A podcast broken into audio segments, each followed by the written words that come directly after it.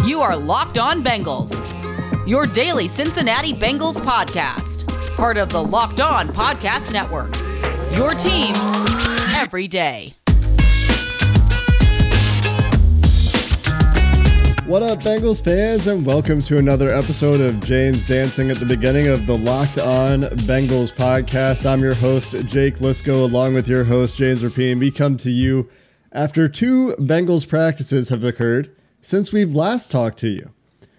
James, let's start with the biggest story of camp, which is continuing to monitor Joe Burrow's progress, his return from that knee injury, and how he's been performing in training camp. Also, have some topics to discuss on the offensive line with updates from Frank Pollack and Brian Callahan since we've last talked. And a couple notes on the defense that we'll finish up with in segment three of the show. But Joe Burrow's recovery, he gets his first load management day in Zac Taylor's terms on Saturday when he didn't participate in the walkthrough. He got the walkthrough off in the morning before fans showed up for back together Saturday.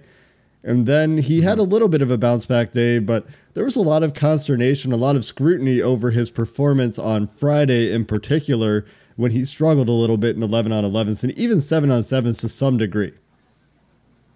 Friday might have been the worst practice I've seen Joe Burrow have since he became a quarterback for the Bengals. I mean, he was just everything was off, and the defense dominated the day. And it didn't take a, a rocket scientist to see that the defense just had the upper hand on the offense all day long. And that wasn't just Burrow. It's not like Chase was running free or Higgins was running free.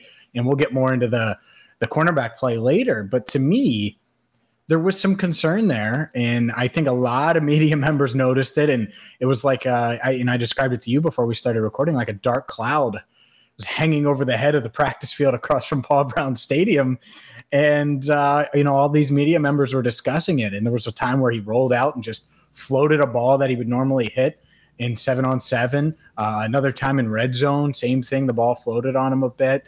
Um, and the, the the thing is, it just felt like he was tired. Like it just felt like he was, you know, his he was getting his body up and motivated and, and ready and trying to push it, and, and it needed maybe some rest. And and the crazy part is, Jake, is as bad as it was Friday, I thought Saturday he looked much more crisp, looked much like uh, what we expect him to look, and much closer to that. And it's not like there was any rest in there really. The only thing is he didn't do is he didn't go through the walkthrough. Like you mentioned, Zac Taylor is the first time he held Burrow out of the walkthrough, so that's good because it gets him off of his feet a bit. And then you have the off day on Sunday, but the the zip was back on Saturday. A lot of his passes were on the line. He completed a, re- a real nice uh, downfield out route to Ja'Marr Chase, had a nice completion to T. Higgins for a touchdown in red zone. And it looked more like Joe because this time of year, I should have prefaced it with this defenses usually win early on in camp. That's just how it usually works, anyways. You got a quarterback coming back. And I, I, just I think he was tired Friday and it caught up with him a bit because they had the conditioning test and then they had four straight days of practice. And on day three of that practice, it looked like he was tired. And the good news is, is it's three days on, one day off from here on out. So Sunday's an off day, then they're off on Thursday with three practices in between. And I think that this has got to be expected to some degree for Joe Burrow. I mean, he's he's doing the practices, and then I'm sure he's going back and working with Nick Cosgray doing the doing the rehab, and he's getting his rehab work in. He, he's I'm sure pushing that knee and and making sure that he can get it as strong as possible by the time week one comes around. And the other thing you mentioned, James, is defense is generally ahead at this point, and it sounds like Lou Anarumo is actually getting a, a pretty solid start to the year here with this defense, particularly in the secondary. Do you think that this is more of a a Joe Burrow issue? I mean, you mentioned some floaters. We we've heard about some overthrows, some underthrows on deep ball. So certainly some accuracy downfield issues that we saw his rookie season. We've heard a little bit about in camp, but it sounds like the receivers aren't necessarily having a ton of success against Lou Anarumo's revamped secondary. Do you think that the secondary deserves some credit here, or is this just Burrow in a vacuum? No, I, I, one, the secondary absolutely deserves credit, and it isn't just Burrow. I, it's the offense in general and where we're at in training camp. Like the the two deep balls we've seen were one to Chase where it hung up a bit and was a little underthrown, and Awuzie was able to make a play, and then the one that went through Chase's hands. That's it. We haven't really seen deep balls. There might be one or two more sprinkled in there, but for the most part, there hasn't been many downfield shots. You're not getting wide receiver, cornerback one on ones, and it's again because they're trying to save these guys' legs at this stage in camp, you don't want the soft tissue injuries. And, and so that's another part of it is I think that these defensive backs have an idea of where these receivers are going at least a bit because they're not going downfield as much. And when you have that and you know that in your brain, and you're a veteran like Trae Waynes, or you're a veteran like Chidobe Awuzie, or Jessie Bates, or Vonn Bell, you're going to be more confident and be able to make some plays. So they deserve credit because they are making plays. There's no doubt about it. At the same time, I, I just think it's it's still early, and I expect the offense to to win a lot during practice, even though it didn't happen really this this week. I would say that the defense won practice overall. If you had to to pit the offense for the uh, against the defense, and you were keeping score. Yeah, and there have been standout plays for a lot of guys in this secondary. We've seen pass breakups from from Chido. We've seen some stuff from Trae Waynes getting in passing lanes uh, yesterday on Saturday with breaking up a pass intended for T. Higgins. We've seen Vonn Bell get into passing lanes and in his really closer to the line of scrimmage role is, is where I've seen him quite a bit. We've seen uh, Jessie Bates come up with a couple near interceptions and highlights off of deflected balls or just poorly thrown balls. Actually, I think both deflections he ended up almost intercepting, or you know Jordan Evans maybe got in the way of one of them as we discussed the other day. So certainly some some highlights for the secondary, and and that's a promising sign with how high people are on this wide receiver corps. So you credit where they're due. We haven't talked a lot about the defense yet, generally throughout training camp, because it's it's kind of tough when they're not full contact, when they're not even full pads yet, especially mm-hmm. for the trench stuff. Uh, it, it's just harder to block guys, I think, without pads on. You're a little bit limited in the trenches. So, really excited to see those guys when the pads come on on Tuesday and, and get to talk a little bit about how that stuff is looking when they can go at each other a little bit. But for now, I think we're going to remain mostly focused on the offense and, and watching Joe Burrow. You remember last year, of course, Joe Burrow did have some ups and downs in training camp. And there was some point when he was like, okay, you know what? I'm just going to go out there and I'm going to dominate a practice and he had that real nice bounce back day. And I wonder mm-hmm. if or when that's going to come this year. Now, hey, it might be Tuesday, might be the first day of pads, and it, look, it, heck, it, it could be Monday because he actually gets a rest day, and that's going to be the thing. How does Zac Taylor balance playing him in practice, right? Getting him ready for September 12th and also resting him because he's going to have to rest some. And he's never going to be, Joe Burrow's never going to come to the sideline and man, coach, I can't practice tomorrow. I'm exhausted. He's never going to do that. And we know that. So that's a, that's a delicate balance that the Bengals have to figure out. There's also a delicate balance, I think, brewing in the offensive line competition. We've heard a lot about Jackson Carman and his need to earn his way up the depth chart, starting with Zac Taylor's press conference before training camp. And we got some more insight into that competition and what's going on on the offensive line from Frank Pollack and Brian Callahan late last week. We'll get back to that offensive line conversation coming up next. Are you trying to gain weight like Jonah Williams did this offseason? He put on roughly 10 pounds as he tries to anchor the left side of the Bengals offensive line because Frank Pollack wanted him to. And we're going to talk about that coming up. Or maybe you're trying to lose weight. Either way, Built Bar is the number one protein bar on the planet. And it can help you get there. It can help you achieve your fitness goals, whether you're trying to shed the LBs, gain the LBs, get stronger, because they're packed with protein. They're low in calories, they're low in sugar, and, and they're going to help you get there. And, and the best part is those macros. They fit any workout plan, any diet plan you're on. It should fit because the the macros are exactly what you're looking for uh, in your workout regimen. And the best part outside of that is you're going to save 15% off right now at built.com on all nine of their amazing flavors, plus the limited edition flavor. Heck, I had Joe Danneman of Fox 19 here in Cincinnati ask me about built bars because He heard us talking about him. He's in on the movement. I've got friends in on the movement. You should do the same thing and get on the built plan at built.com. Use promo code LOCK15. You're going to get 15% off your first order. Again, use promo code LOCK15 for 15% off at built.com. It's a it's a movement now, huh? The the built It's bar movement. movement. Huh. It's a movement. It's a movement, man. I don't know if this cheapens the idea of movements or if if it's just that powerful. You know, movement generally reserved for something substantial going on in society, but also used to discuss what offensive linemen do to their opponents. And we got to see a little bit of that on Saturday with all the extra video footage coming from fans. I finally got to see some D'Ante Smith clips. I, I saw him pull around a tight end, get out in space, and do a good job of getting to a defensive back, driving him from the numbers to the sideline. He seemed like he lost his balance a little bit out there and got thrown a little bit at the end of the play.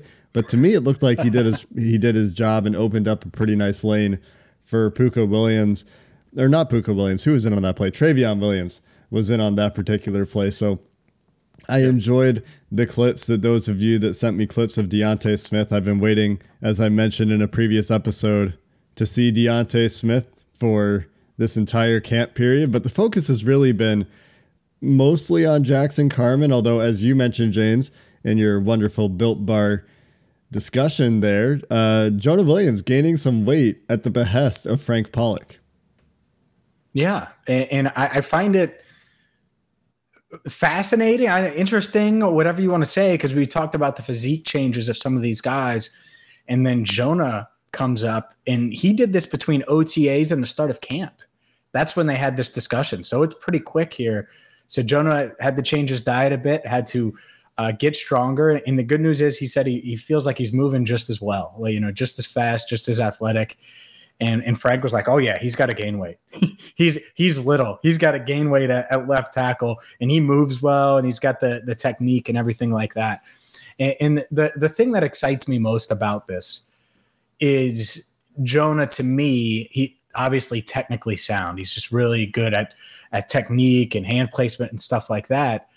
But the margin of error when he's going up against Myles Garrett is so thin because he isn't this giant human. Not that he, I mean, compared to us, absolutely giant, but he's not giant for a le- by starting left tackle or all pro left tackle standards, right? And, and that's obviously where he wants to be one day, at least a Pro Bowler. And, and so I, I think that that's what he's trying to do is give himself a little bit more margin of error when it comes to technique.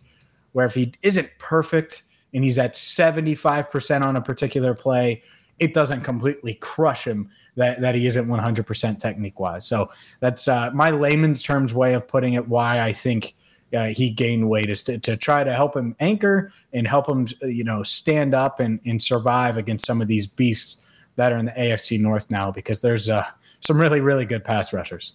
Yeah, I think that's especially true when it comes to the bull rush and, and the anchor you discussed there. You know, you don't necessarily need great size to do a lot of what he probably is being asked to do. And at 305, I mean, if that's what he was before, it's generally adequate size for the NFL.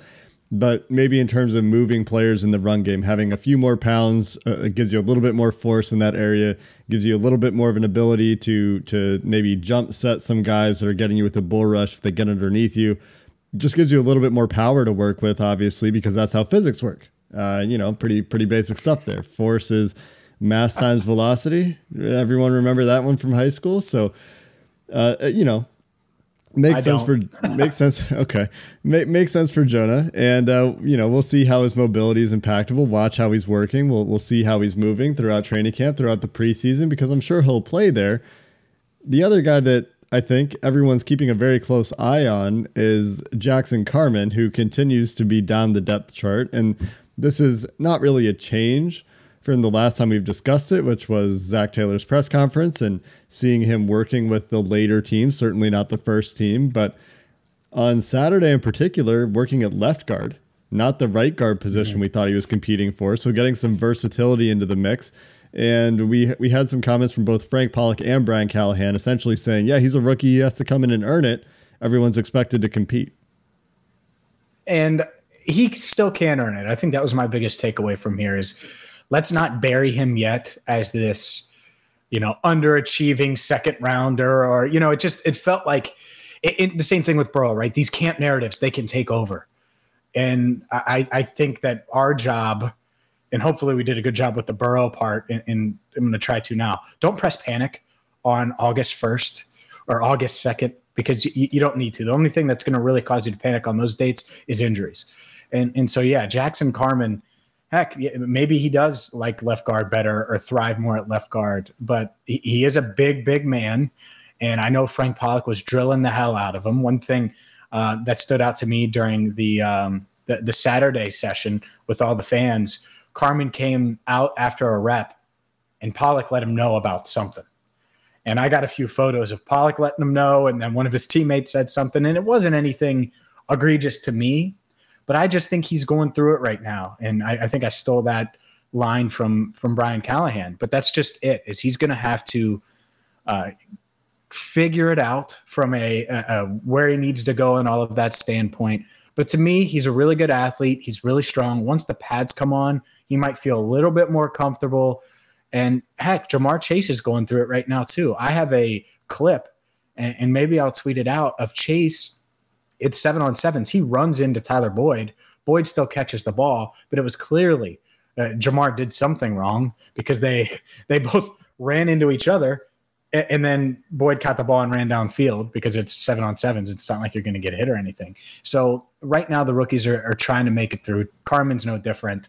Uh, the veterans have the the edge, and can he beat Xavier Su'a-Filo out or Quinton Spain out? I don't think he's be- beating Quinton Spain out. I just don't. I think Spain's possessed and uh, and really determined to show that he's a starter in this league still. And uh, not that Xavier Su'a-Filo isn't, but I, I, would say that it's more likely that he could try to find a way to to beat out Xavier Su'a-Filo, especially given the injury history there. Uh, you, you, never know. But um, yeah, it, Carman's got his work cut out for him, no doubt. Speaking of the offensive line, just really quick, one note that stood out to me when I was seeing all the, the clips from from various people in the stands, the T. Higgins touchdown pass came mm-hmm. with a perfect pocket. And that is not a particularly fast developing play. T. Higgins coming from the opposite side of the field, running across the back of the end zone all the way to the corner on the other side of the end zone. And I know it's no pads, and maybe the defensive line is not I, feel like they're going full. It was 11 on 11 in the red zone and the offensive line did a great job. Joe Burrow had a perfect pocket on that play. So hopefully not an indictment of the defensive line, hopefully an indicator that you know there's some progress happening there on the offensive line and both sides of the ball are playing well, but that really did stand out to me on that T Higgins touchdown in particular. Yeah, it's a, really good point. And Trey Hendrickson wasn't out there right? You know, Larry Ogunjobi not out there, and uh, he's still. It seems like he's day to day, so it doesn't seem too serious. But certainly, uh, would be surprised if he practiced on Monday. We'll we'll know that when it comes. But uh, that being said, you're right. If you if you could guarantee Burrow a pocket like that most of the time, he's gonna he's gonna find someone, and, and, he, most quarterbacks are right. But he's just so good at diagnosing and the pre-snap reads and, and processing that I think he would be able to find uh, the open man what nine times out of ten i would say because someone's going to get open if you have a pocket eh, eh, that that clean for that long yeah and that's what you like to see from this bengals offensive line especially early in camp especially before pads come on and we'll keep of course more of an eye on it as joe burrow has more and more scramble drills. Sounds like he had a bit of a scramble drill on saturday navigating the pocket having to roll out and he's got to get used to it. That's part of football and it's uh, hopefully we're not cringing at it and grimacing in the near future because we feel very confident in his knee. But I agree, James. I, I have that same reaction when I think about it right now. Coming up next, let's talk a little bit about Logan Wilson, who we got a little bit of an update on. Khalid Kareem working with the ones on Saturday. Sounds like he had a pretty nice day. And again, pads aren't on, but talking about a few of these guys that maybe are a little bit lower on the depth chart, or in Logan Wilson's case, expected to take a big leap coming up next. BetOnline is the fastest and easiest way to bet on all your sports action. Maybe it's the NBA where the Los Angeles Lakers, they've done it again. They add another star and Russell Westbrook to go with LeBron James and Anthony Davis. Or with NFL looming, I get it, right? Joe Burrow, comeback player of the year. Maybe Joe Mixon, comeback player of the year. We'll have to talk about Joe. Maybe uh, Mixon, that is. Maybe Mixon will actually talk to the media coming up soon. We'll see about that. But uh, wherever you, you want to place your wagers, whether it's NFL or NBA, Bet Online is the place to do it. You got UFC, you got MMA, Major League Baseball as the Reds try to make a playoff push all in one spot. You're watching the games anyway. You might as well make some cash while you do it. So go to betonline.ag right now. And when you sign up, make sure you use promo code locked on you're going to get a 50% welcome bonus on your first deposit. It's that simple. BetOnline.ag, promo code locked on for a 50% welcome bonus on your first deposit. BetOnline, your online sportsbook experts. Did that trade happen? Russell Westbrook to LA, is that done? It's done. Well, it's not officially done, but it's done. Yeah, it's agreed to and everything. Yeah. Disgusting. All right. Well, let's not go down that path too much and let's talk Bengals here. Logan Wilson, the news there. The Bengals really expected to be the leader of that second unit, the, the second level of that defense, is wearing the radio helmet this year. Now, it's not necessarily a surprise, but that is something mm-hmm. that we learned late last week. And uh, it sounds like he's been pretty solid in camp. Again, linebacker position without pads, hard to see too much, but what have you seen from Logan Wilson, James, in the time that you've been able to watch him at Bengals camp? Almost had an interception on Saturday, uh, one of those diving ones where it, it hit the ball, it hit the ground right before he was able to get his hands under it. It was a batted pass, uh, but no, I, I've seen. Again, it's tough. It is, but I think Logan Wilson thus far is clearly their best linebacker. Now, what does that mean? I don't know, but I noticed 55 more than I noticed the other guys and he's going he's running with the ones. So i, I think that goes um, is worth mentioning. And he, he just to me he looks the part. He sounded much more confident. I, I can think back to his draft news conference and part of it was because we were all on zoom and maybe he was just more comfortable having us in person. But logan wilson was very comfortable when we talked to him and I don't remember him really being comfortable. And may, again, maybe it's because staring into a webcam is much different than uh, you know being in person. But he looked comfortable. He looked confident uh, and excited. And and I think that that he's uh, this is going to be a year where we learn a lot, obviously, about this linebacking group as a whole. But Logan Wilson, if he could take a step forward, maybe finally, Jake, finally, the Bengals might have that the linebacker that they've been looking for. And he doesn't need to be a Pro Bowler, right? But can he just be this solid, good in coverage, playmaking? You know, he's going to make some plays here and there type guy. I think he's capable of doing that. And obviously, you need him uh, to know the X's and O's and stuff like that as well. And he um, was very confident when we asked him about that part of things on Saturday. So certainly, uh, certainly exciting to see.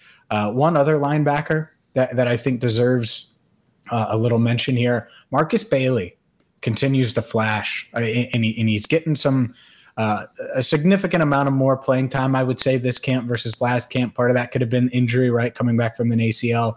Wouldn't be shocked at all if you see Markus Bailey uh, a lot more than you did last season on defense. And Markus Bailey at the time was very much a lottery pick of a linebacker late in the draft and was a guy that was seen as a very solid, good player at Purdue before he dealt with those injuries. So Sure. I mean, this is a guy that we talked about when they drafted him. There's upside here. And if they find some upside from one of these or maybe a few of these late round guys that they've drafted lately, then you, you, you certainly take that. I mean, they've not really found a lot out of late round guys in some of these darker, more more challenging years. And so if they can start to turn that around and find a little bit of success, find some contributors from some of these late round players, such as Markus Bailey. That's a boon for the depth and the strength of the roster because this team, as we know, has historically primarily built through the draft until recent years. The other guy that I wanted to mention here, James, is Khalid Kareem, who was in with the ones a little bit on Saturday with Trey Hendrickson getting the day off. This is a guy that we didn't really discuss once. I don't remember his name coming up more than maybe a handful of times in the entire offseason. And I think many fans were looking at him and thinking this is a fringe roster guy. Don't know if he's even making the team.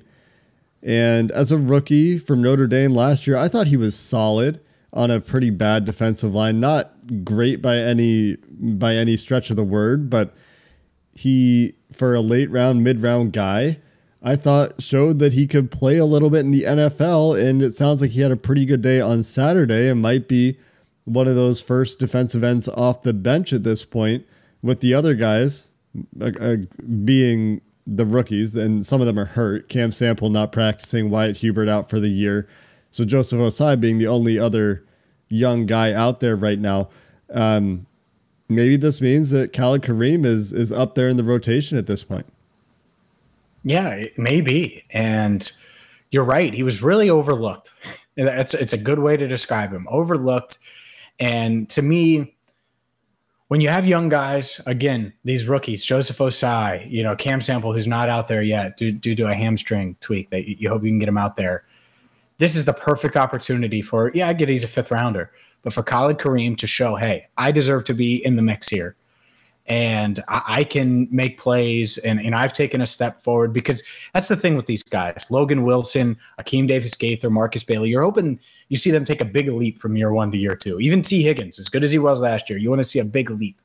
Well, the same thing goes for Khalid Kareem. And just because we haven't talked about him a ton doesn't mean he he isn't prepared to to try to make that leap. And so that's what you need because Kareem is in that same boat as, as Bailey. Like if you hit on him and he ends up being a contributor, even just for his rookie deal, like that to me is such a win in their quest to not just bolster depth, but be good again because you're going to need a lot of these guys to become hits. And Kareem, he, he's going to be a guy I, I, would expect him to to be able to potentially battle for that uh, second spot, I guess, behind one of these uh, you know top flight, top paid type guys, however you want to say it, with Sam Hubbard and Trey Hendrickson both on the roster. Between the two, you commit over a hundred million dollars to him. So uh, yeah, could he be in that mix after that? I, I absolutely think that's realistic, and we, we, saw it on Saturday, and we'll see if he can keep it up and, and hold that spot.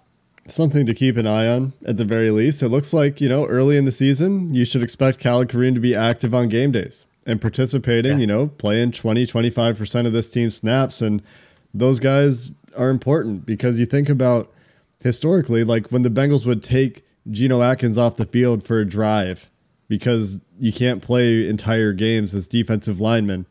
A lot of the times, defenses would really go at that when he was the linchpin of their defense. Not that Khalid Kareem is going to be the linchpin of the defense, but you need depth to be able to come in and still play adequate ball in the trenches.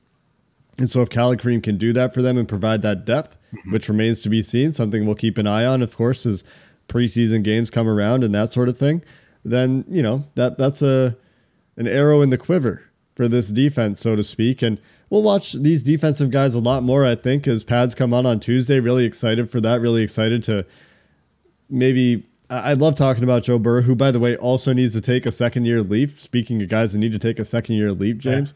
Yeah. Um, but I'm excited to to get the pads on and, and take a more holistic view to the team of course, Burrow is always the the top story coming off that ACL and being, you know, the primary hope and and cornerstone of this franchise. But with the pads on, I'm sure we'll get more defensive talk coming up starting on Tuesday, probably after Tuesday's practice when the pads are on. So we've got a another practice on Monday. So we'll be back after that for your next episode of the podcast. Pads not on on Monday as they're coming off of that off day. But we'll be here either way. We'll have your updates. And the good news for the Bengals is they've gotten through camp relatively healthy so far. And so, knock on wood, we hope that continues this week. Until next time, Bengals fans, that's going to do it for this episode of the Locked On Bengals podcast. Hoo day, and have a good one.